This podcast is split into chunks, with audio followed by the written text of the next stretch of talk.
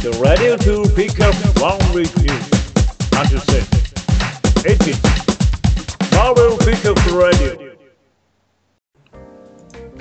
です。皆さんこんばんはです。えっと、今週も、えー、マーベルピックアップラジオ始めたいと思います。今週もですね、えっとね、あのお二方が 来てくださってます。え熊谷さんと先生プールさんです。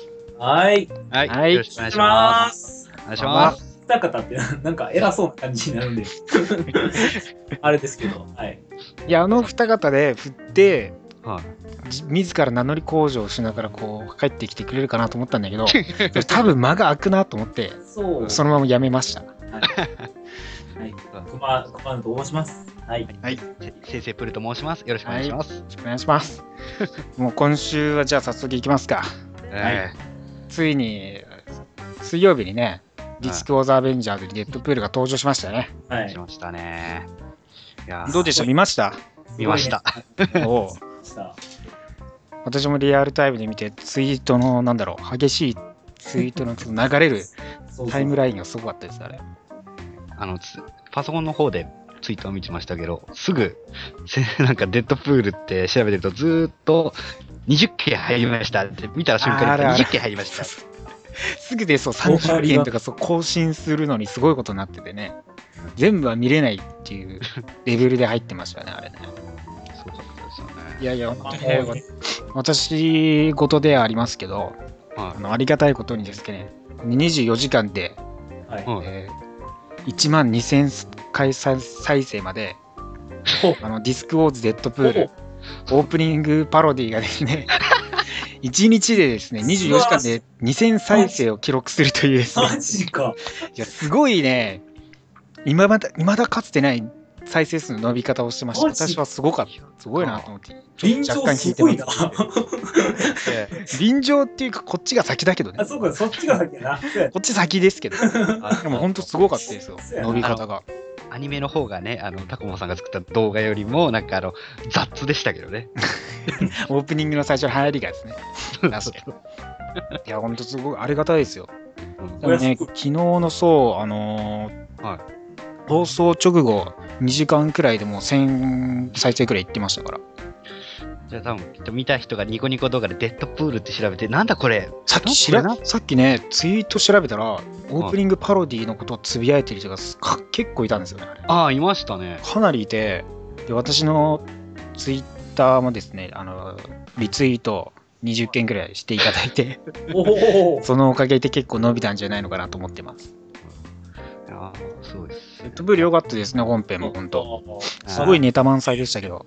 いや、まあ、また、あのアニメ自体が、あのアニメ自体が結構、なんやろ、子供向け内容やから、そこまではっちゃけれへんかなと思ったら、んバッチリはっちゃけてたんで、テレビの前の良い子たちとか、そう、ね、あの、あとだから、小ネタも満載でしたよね。そうそうそうそう。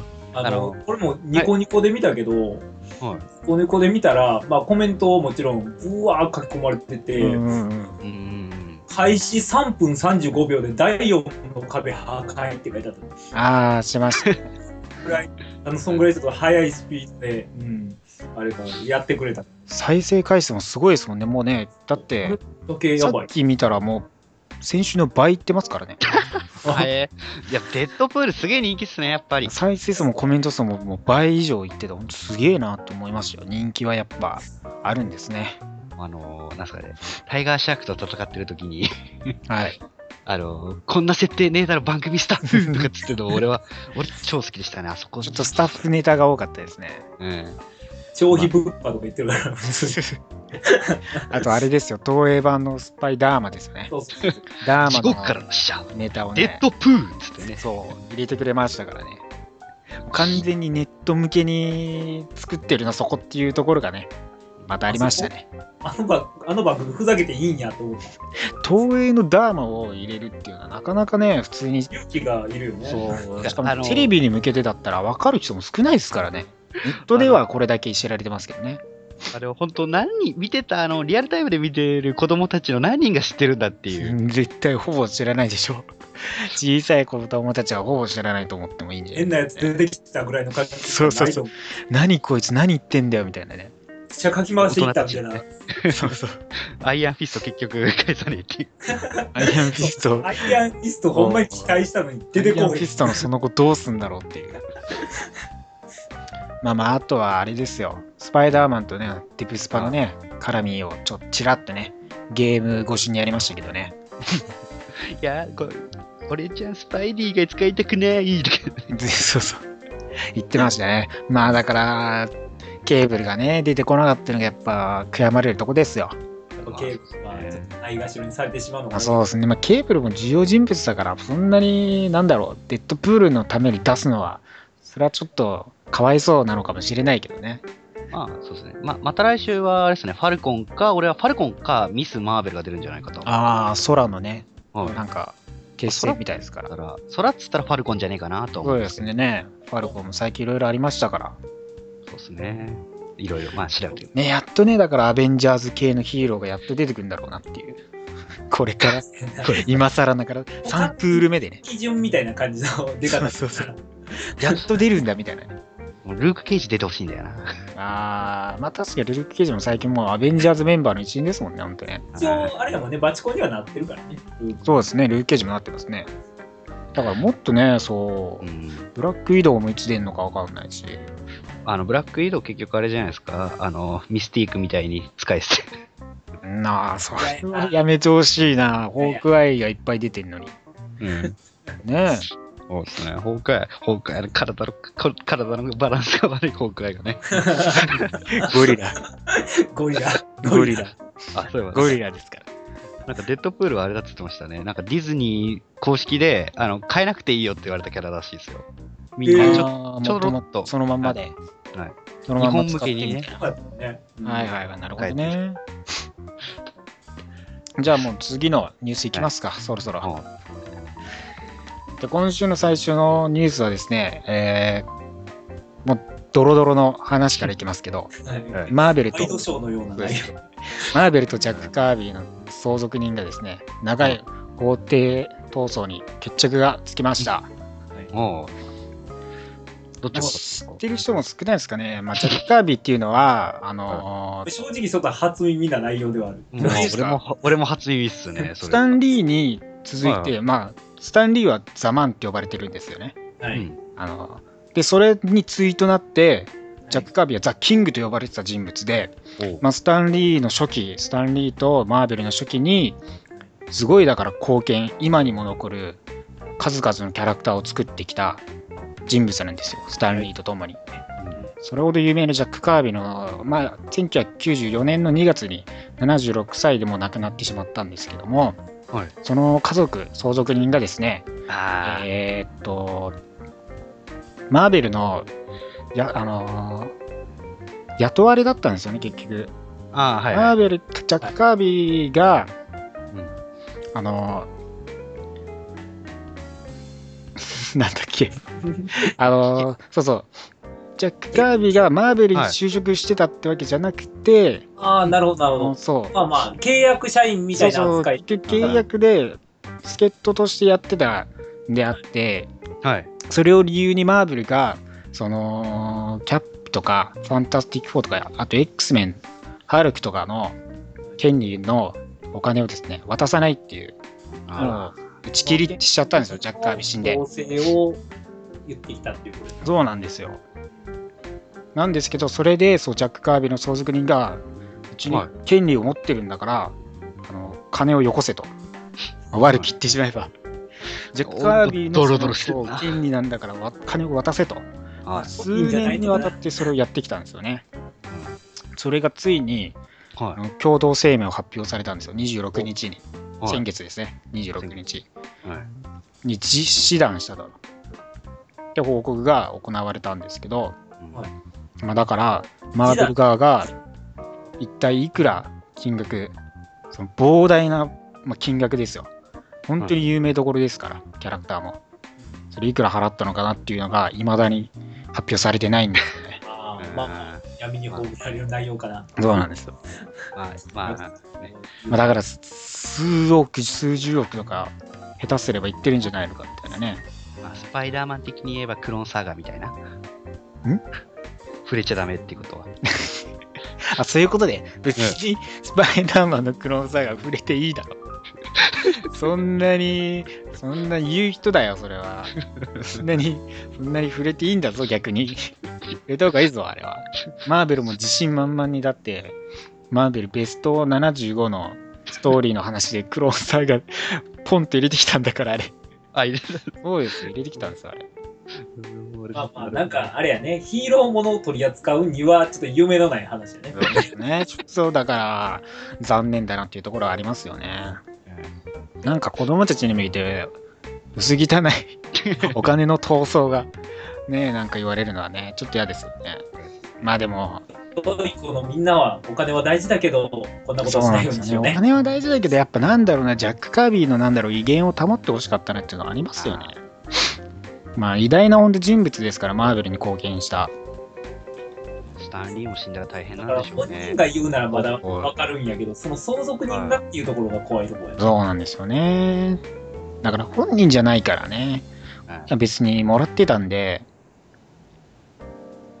うんうんまあ、スタンリーもあと90何歳とかかな。あの人元気っすよね。ねえ。でもすぐポッキリいっちゃいそうだから、そうやな、そう、いつでももうぽっくりいきそうだ。もう最近はもうね、落ち着きましたけど、あの、アイスバケツチャレンジをやりそうになった時の映像を見たと 僕はハラハラしましたよ。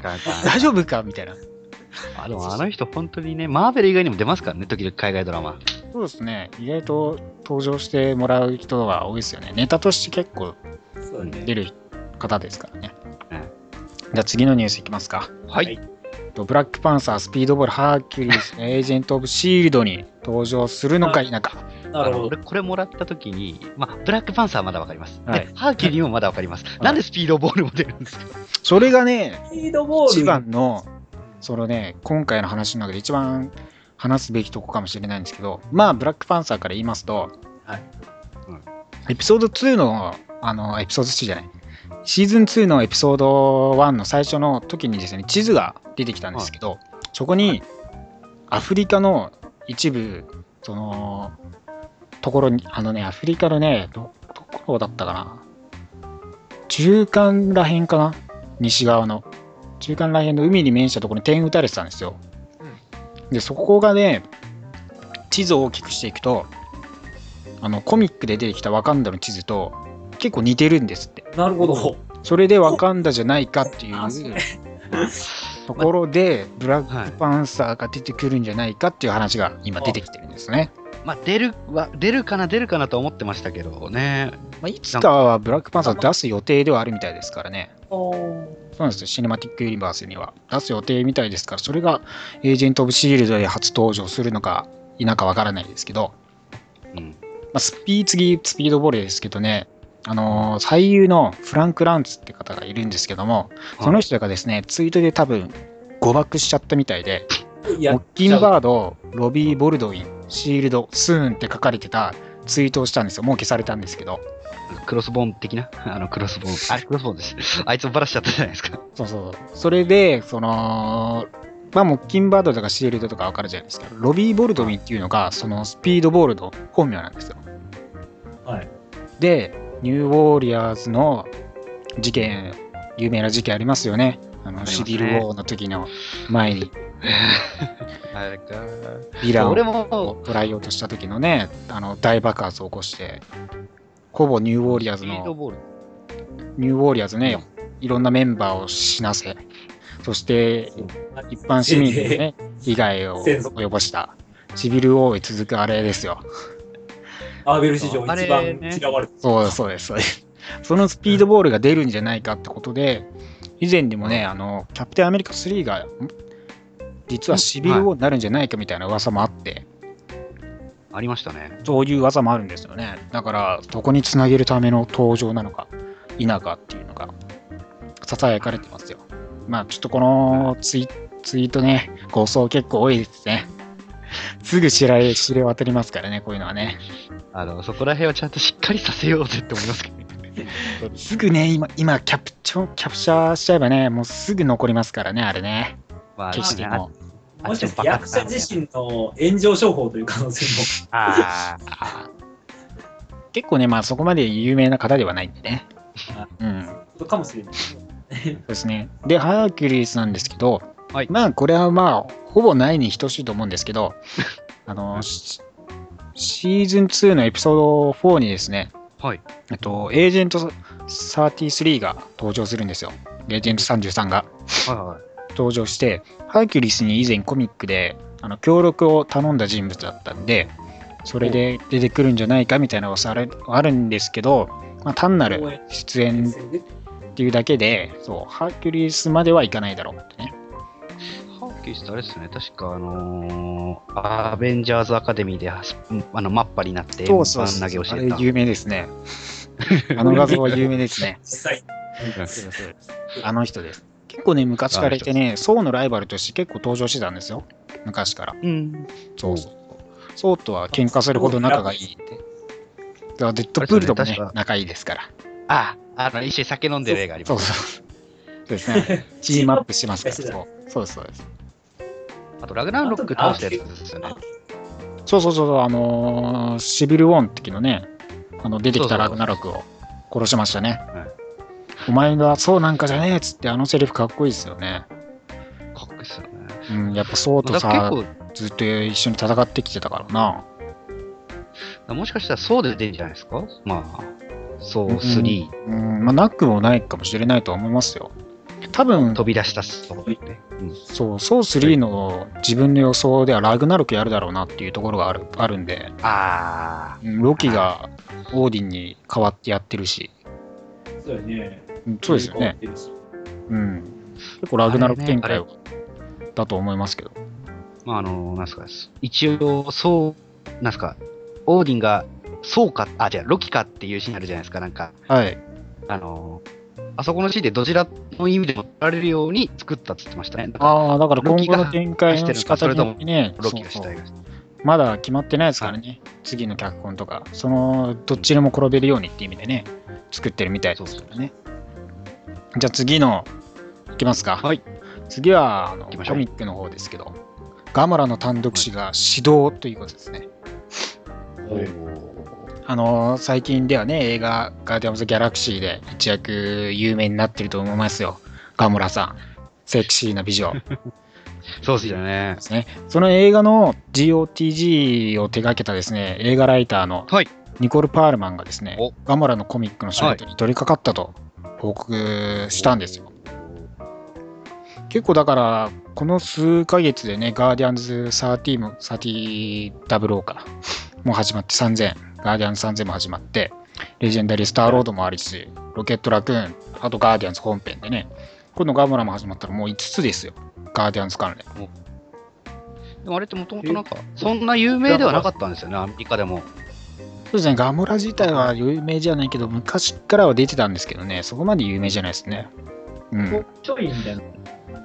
そうそうそうあんまり。フューチャーされるようなかったね。そうなんですよね。結構宇宙展開でちょくちょく出てくる程度だったんでね。まあ、ディスコバーベンジャーの出てきた感じですか、やっぱ。あんなチョロチョロ的な感じ？うんなんか俺変なこと言っまあた、そんなもんかな？いや、いや、あの、あディスクウォーズのちょろちょろって感じがよくわかんなかった。ああ、そうそうそう。だからなんか宇宙の敵が日本。そうそうそうそうね。なんか宇宙からの敵が来た登場的な。そうそうそう。だから、結構単独誌は初めてかな。多分。初めてじゃないのかな。リミテッドシリーズとかならあったのかな。まあ、そんな感じです、今週は。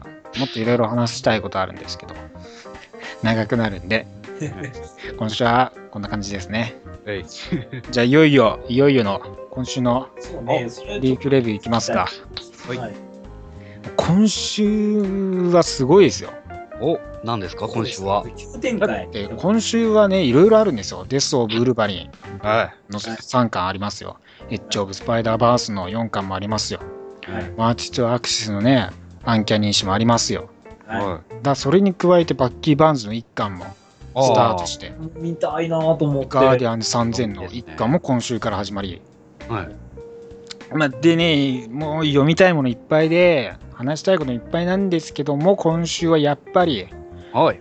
アベンジャーズ・ナウのビッグ3のうち2人が変わる、キャプテンアメリカ25巻と総1巻です。はい。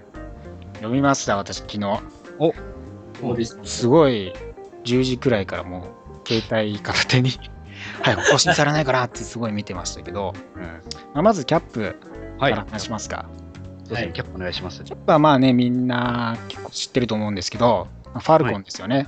ファルコですね。ファルコンですよね。はい最初に登場した時はね、なんか、公式でキャップが変わるっていう時は誰なんだって言ってたけどね、その裏で、あの、アベンジャーズ誌のね、表紙で、シールドを持ったファルコンのネタバレ画像が公式で出してたっていう事件があり、これはどういうことなんだとね、生放送で言ってましたね。しましたね。あの、もしかして隠し玉があるからこれ出したんだって。そう実は、実はこう見せといて、実は違うんじゃないかと思ったら、そのまんまね、されみたいな感じで変わるかと思いながら、そうなんですよね、正式にね、あというね。そう公式で画像、その後数1ヶ月、2ヶ月くらいして出してね、はい。何やってんだよって。隠したいのか隠したくないのか、どっちなんだよっていう感じでしたけどね。期待されてるかどうかっていうことなのかもしれない。あまあね、でも、人選的には、やっぱ妥当ではありますからね。妥当すぎて、まあ、妥当すぎてっていうところもある。まあ、サプライズはなかったなっていう。そういうこと。あ。まあ、以前はね、バッキーが務めましたねやってましたね。最初のサイドキックですよ、キャップのね。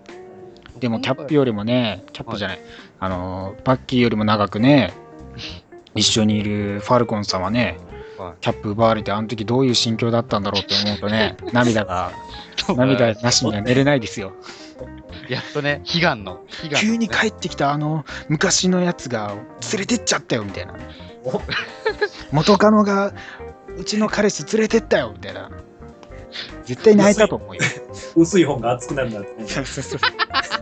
ソリッドブックが、ソリッドブックが？やめなさい。まあ、コミックの中では、あのあの March to Axis で、あのはいアーニム・ゾラがニューヨークに攻めてきてて、そのニューヨーク市、ニューヨークをね、破壊する爆弾をアーニム・ゾラから奪い、空高く上がってですね、起爆が間に合わない。空高く上がって、自らの生死を厭わずに爆発を食い止めたっていう、被害を食い止めたっていうで、そうなんですよ。日本だったら知ってますね、そのキャラ。まあ重症だったんですけどね。生きてきたんですけどね、そうそう。で、結自己構犠牲ね、その譲渡する時がね、ね。結構豪華だったんですよ、あれ。おう。アベンジャーズメンベアベンジャーズメンバーのほとんどを集めて、もうすごい、はあのアンキャニーからマイティからアンキャニー全員、全アベンジャーズい。関連キャラを集めてきて、スティーブから正式にキャプテンアメリカですって紹介されて登場して、で、あええやん、そっちゃみたいやん。シールドをこうスティーブが取り出して渡すっていうね、あのシーンはね、やっぱいいですよ。読んだ方がいいですよ、これ本当。そうそう。ああ、書いそうてそれなんか聞いたら読みたくなりましたね。すごいいいです。すしかもね、そのね、シールドを渡すときに、シールドを取り出すキャップのね、画像がすごい可愛い。あの、老人キャップがね、ちょっとそう、ニコニコってしながら、こう取り出した時のね、あのキャップのね、可愛さたるや。あれはいいですよ。あの、子供におもちゃを渡すおじおじいちゃんみたいな。あんな幸せそうな顔してましたから。なぜなら、ファルコンは私にとって特別な存在だから、みたいな感じやね。本当よかったです。そうですよ。でね、結構本編は、アベンジャーズ・アッセンブルってね、ファルコンが叫んで、みんなで拳上げて終わりました。いいシーンですよ。その、いいですね。ほんといいシーンですよ、あれは。買いに行きたい。今すぐ買いに行きたい。絶対ね、読んだ方がいいですね。キャップの25巻は。うん。まあ、エピローグもね、結構、ハイドラの話が結構あって、今後どうなるのか、アクシスにつながっていく中でね、気になるところでしたよ。まあでも、結局ファルコン以外考えられないですもんね。そうやね。一時期ね、前回は、そうバッキーの時はね、あのーホークアイがやればいいんじゃないかみたいなことありましたけど、はいはい。まあでもね、ホークアイも結構今忙しいですからね、単独誌でいろいろあるし、そうそう、耳が聞こえないんだ、聞こえなくなっちゃったのかな、あ、そうなんや。確か。それ、そうそうそう大丈夫なの？いや今後どうなっていくのかちょっとまだわかんないですけど、はい。結構悪くなったりしてるみたいですからね。でも結構マーペルナウで初めて日本に上陸上陸したのはホークアイだったから、俺はすごい人気なんだなと思ったんですけど。あ翻訳も今人気ですよ、今も。まうん、今もだってはい受賞してますからね、賞とか。11すごい巻っすねの間賞を受賞したかな。先生さん今なんか読んでます？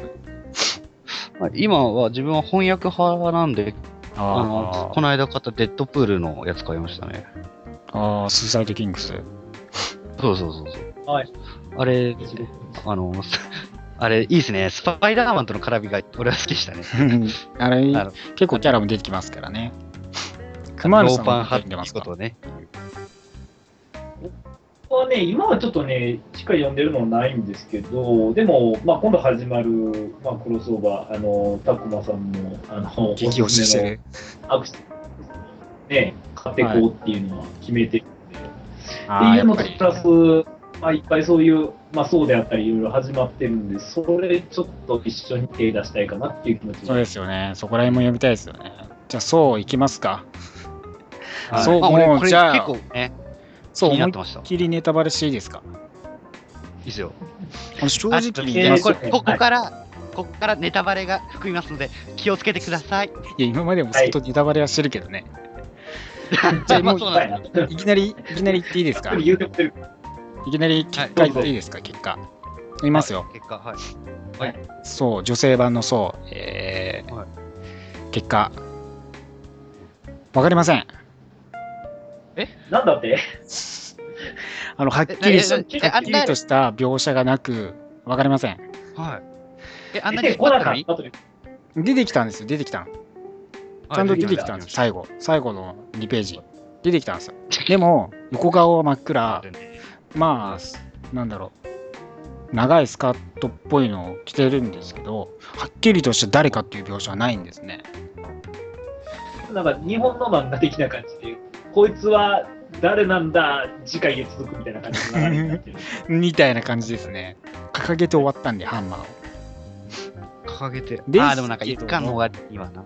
なんですけど、はい本編はですね、まあ、フロストジャイアントが地球に攻めてきたとこから始まり、まあ、月でね、あのムジョルニアが落ちたまんま層が取れなくなって、そこで引っこ抜こうとしてて、アスガーディアンがみんな集まってきてたんですけど、で、結局まあ上上がらず、で、オーディンですら持ち上げられず、で、結局その時にフロストジャイアントが地球に侵攻してくるっていうのを聞いて、みんな帰ってって、ソウは地球に向かったんですけども、それでね、最後、解散した時に残ってる人物がいたんです、女性で。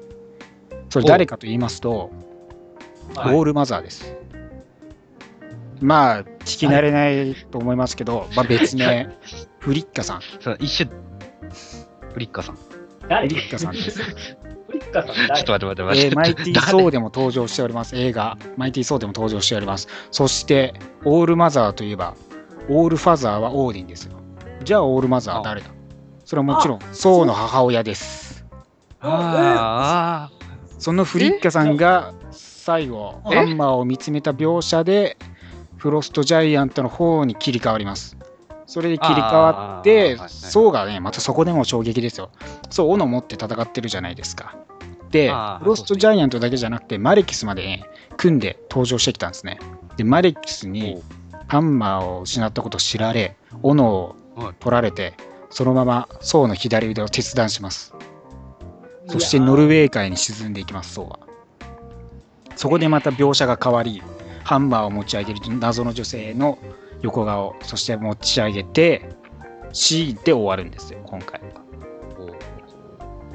まあ、だから今のまんまでいくと、フリッカなんですけど、はそのままフリッカであった場合、普通に描写してもいいんじゃないかなと思うんですけどね。うん。でもね、年いってるからね、もっと若そうな気がするんだけど、そうですね。普通の画像を見た感じで。そう。若い方に行くんやったら全然わかんないけど、年上の方に交代するってなかなかないから、そうなんか代替わりして年上になったって例あります？そうなかなかないよね、だからね。なんかあの画像でなんかあるやつ、なんかすげえ若そうなムキムキな女性なんですけどね。そうなんだよ。でもね、条件的には一応合うからさ、金髪で女性で、理想の母親だからね、正義の心を持って画像るし。完全に顔は隠れてる、あの、なんやろ、ネットのせいでそうなんですよ。だから口元しか分かんなくて、口元もね、そんなに年いった感じはしないし、もうちょっと若い気がするんですよね。だからね。あれ言った時すごいなんかあれや、フルフォーのディカープリみたいな。そうそうそうそう。あっちの方が分かりやすいですけどね。そうだからまだはっきりとは分かんないんですよね。もしかしたらフリッカじゃないかっていうところでうん。終わってるっていうね。まあ、いつだからそれが発表されるのか、次なのか、その次の次か分かんないですけど、だから今後も読んでいかなければ分かりません。はっきりとは。すげえな。ここに期待ということで誰なんだろう。そうです。結局誰なのか、本当にフリッカさんなのか、ババアじゃねえかという声は やめてください。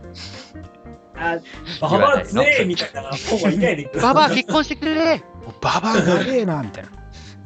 え、ババア若返った？みたいなね。話やります。本当このハンマーで私はこのなりましたつって。ここのハンマーで私はこんなに若返りました。皆さん、フジュルニアを買いましょうって。オーディンもうすごいずっぽし。ねもうすごいと思いますよ。じゃあ今週の話題いきますか。はい。はい。ねもう結構今週のレビューだけでも内容てんこ盛りでしたけど、今週の話題どうしはです。今週の話題はですね、映画はい X メンアポカリプス、誰を求める？というところです。今週ですね、えーあの X メンアポカリプスの話題で、結構ね、昔の若いあのサイクロプスとか、あのジーン・グレイ、ストームが出るなんて話もあり、で、今回、サイモン、サイモン・チンベリーがですね、あの X メン、デイズ・オブ・フューチャー・パストでサイロックとかスカーレット・ウィッチとかケーブルを登場させようという話も浮上したっていうことをインタビューで話しておりまして、今後ね、あのアポカリプスでどのキャラが登場するのかなっていうのうんまあ、アポカリプスですね。まあまあ、もちろんね、新キャラがどんどん出てくるんやろうけど。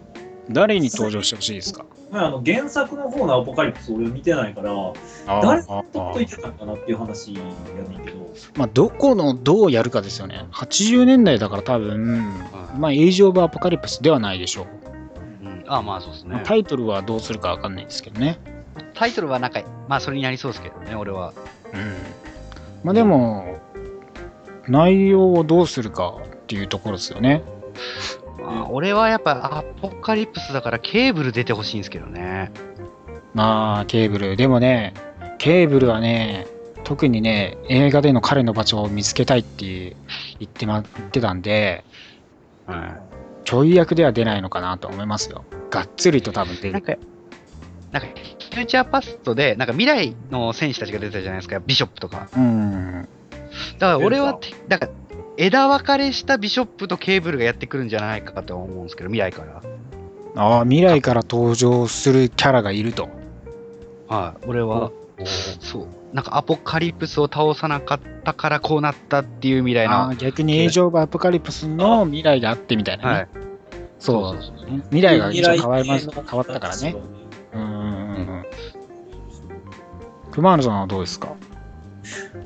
あの、まあ、先ほど言いましたけど、僕も原作で誰が出てるのか、あの、はっきり知らないんであれなんですけど、あの、僕の大好きなジュビリーが出てくれたら嬉しいなっていう。あはいでもなんか登場する予定はあったらしいですよね。あの、キューチャーポストで。嘘あ、まあ、まあ、あれ？なんかあったんですよ。えー、どっか見て、あの X メンのね、3部作の方にははい生徒役でちょろっとは出てますよね。技は使ってないけど。そうか、そうやわ。出てた。そうやわ。うんだから出る予定はあったんですよ、一応。予定だけですけどね。うん。なくなったらしいですけど、それはカットされて。まあ、ジュビリーがいいですか。ああ、なるほどね。まあ、未来からやってきて、ヴァンパイア化未して。来から、未来からやってきたらダメでしょ。全員。未来からこうへんなんか。まあでも、俺たち未来からやってきて。うん、未来から来る系はデイズ・オブ・フューチャーパスでやったからね。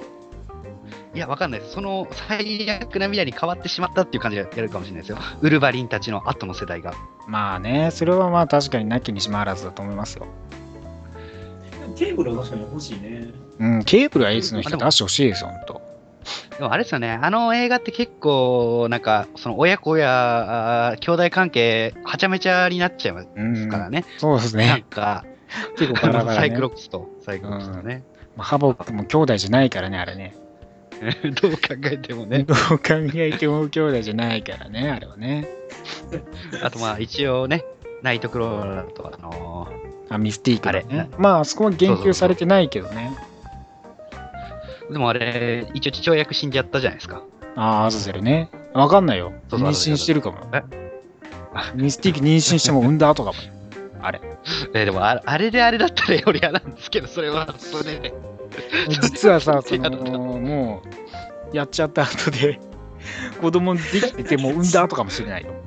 あんななんかあの、ねチャールズとかとマグリットとかとなんかあらこでやってたのに、ミステイクはあんた、やることはやってたんかいみたいな。え。でもマグニートなんかね、見捨てたみたいな感じあったじゃないですか。ああ、ありましたね。衝突してたから、なんかあって、アザゼルとや やっちゃったかも しれないよ。うん、まあでも、まあエマ・フロストいなくなったのは残念ですわ。そうですね。まあ、でも誰だろうなと。サイロックはね、本格参戦してほしいな。フォーホースメンがいいかっていう話もあるじゃん。それね、フォーホースメン確かに気になりますよね。だからね、確かにフォーホースメン決めないとしょうがないですよね。まあ、ウルヴァリンやらせるか。僕という前の話で最後に4人ね、砂丘にポッと出てきてしまってるから、絶対。うん、出てフくる。ォーホースメンもアポカリプスの代名詞ですもんね。だってね、もそうですね。まあ、ウルヴァリンは、まあ、敵役で、う。一回は出てほしいね、敵でうね。ん、うん。うんまあ、あとは、まあ、打剣でも呼びますか？ないな、一番それないな。それやるなら、ウルヴァリン3だな。3。いや俺俺3で打剣と X ね、ローラちゃんねローラちゃんと戦って、あそこら辺の話をもうグイグイと やってもらうね。ね やってもらう。そうだね。それはウルヴァリン3だね。そうそうそう、ロミラスの話だよね。でもあエンジェル出せないですもんね、一応、エンジェルは。ああ、まあエンジェルはでも確かに出しにくいよね。アークエンジェルが。若いからね。3で、あ3でね、なんか、初めて登場したのに。3の時が若かったからね。しかもあれ、あれって一応、あの、初期メンバー一人ですよね。うんファースト5の一人。あの、なんで初期メンバー いるのに出ないっていう。あの、まあ、エンジェルはさ、あんまりうんやりづらいよね。飛んでるだけだし。翼生えてるだけだから、まあ、使い、映画として使いづれえなってところあるよね。だってさ、CG じゃん、もうずっと。飛んでるから。ずっと CG でさ、まあ、ワイヤーとかでもいいけどさ、動きが悪くなるでしょ？まあ、だから戦いは全部 CG になるでしょ？で 地味じゃん。ん。ファルコンさんが今すごいあの、ねディスられてる感じに るファルコンはまださ、銃持ってるから。銃あるから。それあれ、色違いで特攻したじゃないですかね。そうそうそう、エンジェルはね、難しいなまあでもさ、最近の、確かにね、技術進歩してきたからね、そこでは使えるかもしれないね。そうファルコそう、ファルコンみたいにね。エンジェルは若かったけ？ど、そんなことはなかったぜ、みたいな。うん。アークエンジェル、あの、説明もなしにアークエンジェルになってた。それ出てくるかもしれないね。もしかしたらそういう。説明もなしとか、それ確かに、それはちょっとやばいんじゃない？再登場的な感じでアークエンジェルで出てくるかもしれないね。そうね、なんかだか3らで、出たけど、そんな気はしなかったぜ、みたいな。あの、戦地出るみたいに。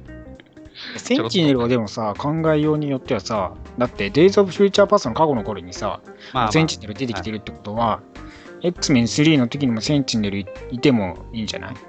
まあだから技術進歩してさ、そう、でかくなったセンチネルって考えればね、別に辻褄は全然合うよ。まあ、ついつはありますけど。うん。別にな、なかったことにすることは多いからね。まあ、だから未来変わっちゃったから、とりあえず、なんかあれですよ、あの、ほら、バタフライエフェクト効果みたいな感じで、あの、早く生まれちゃった、みたいな。うんまあ、それもね、確かになきにし、うん、まあ、それも考えましたけど、うん。でも出し、まあでもね、確かに、デスと言ったら、アークエンジェル、エンジェルってところあるからね。うん。じゃあ、ウルヴァリンとエンジェルできて、あと誰ですか？あと二人。じゃあ、あサンファイアでいいんじゃない？あ、ガンガンビット出す、また。うんサンファイアはないな。ガンビガンビットのイメージ強いねんけどな。ガンビットもイメージ強いですよね。結構、だからあれだ、せあのーメッシアコンプレックスの時にも出てきましたからね。あ、はいそ。そっからずっとね、だから、あの、シニスター、シあミスターシニスターのとこで。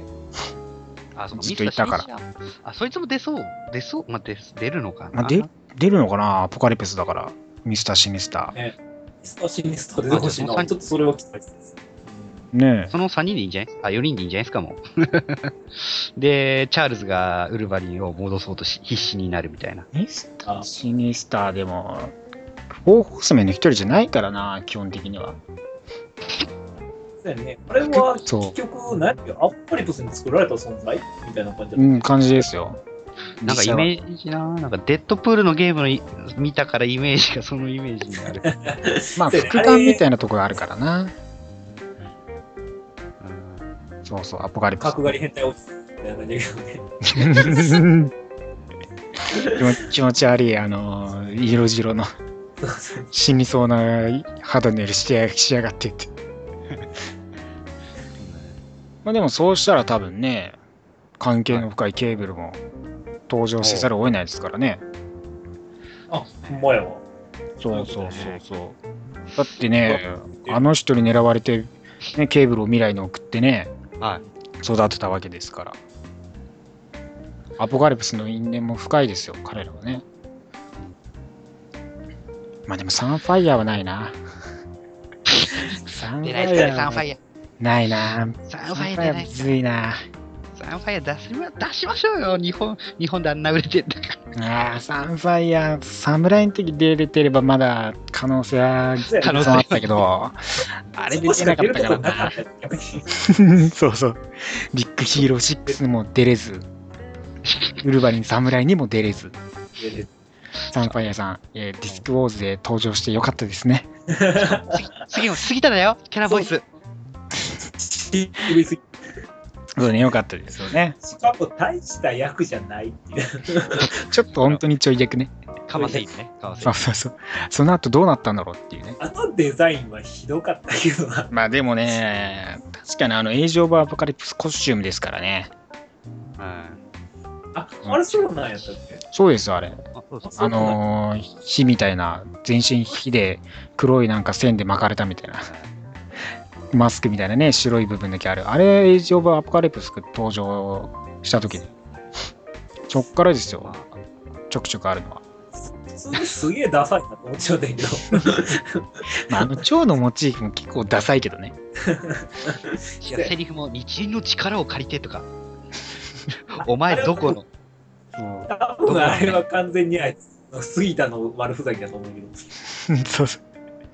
まどこのあね、どこのね。まあ、どこののロボット乗ってる人だよね。アポカリプスは5月、再来年の5月ですかあ、ぜひね。ら、ね。見に行きましょうね。デッドプールもありますからね、再来年は。レッドプールが前ですよね。再来年だからね。そう。まあじゃあこんな感じで。まあ、まあ、伸びる可能性はあるけど。そうね。まあ、まあ、えまあ、ファンタスティック4みたいに。まあ伸びるのはよくありますから、みんな期待せずに待ちましょう。出来が良ければ、全部あ待ちます。そうそうそう。出来が良ければいいですから。じゃあ今週はこの辺で、はいお疲れ様です。お疲れ様バイです。バイ。また、またい、あー再来週がいつか。はい。はい。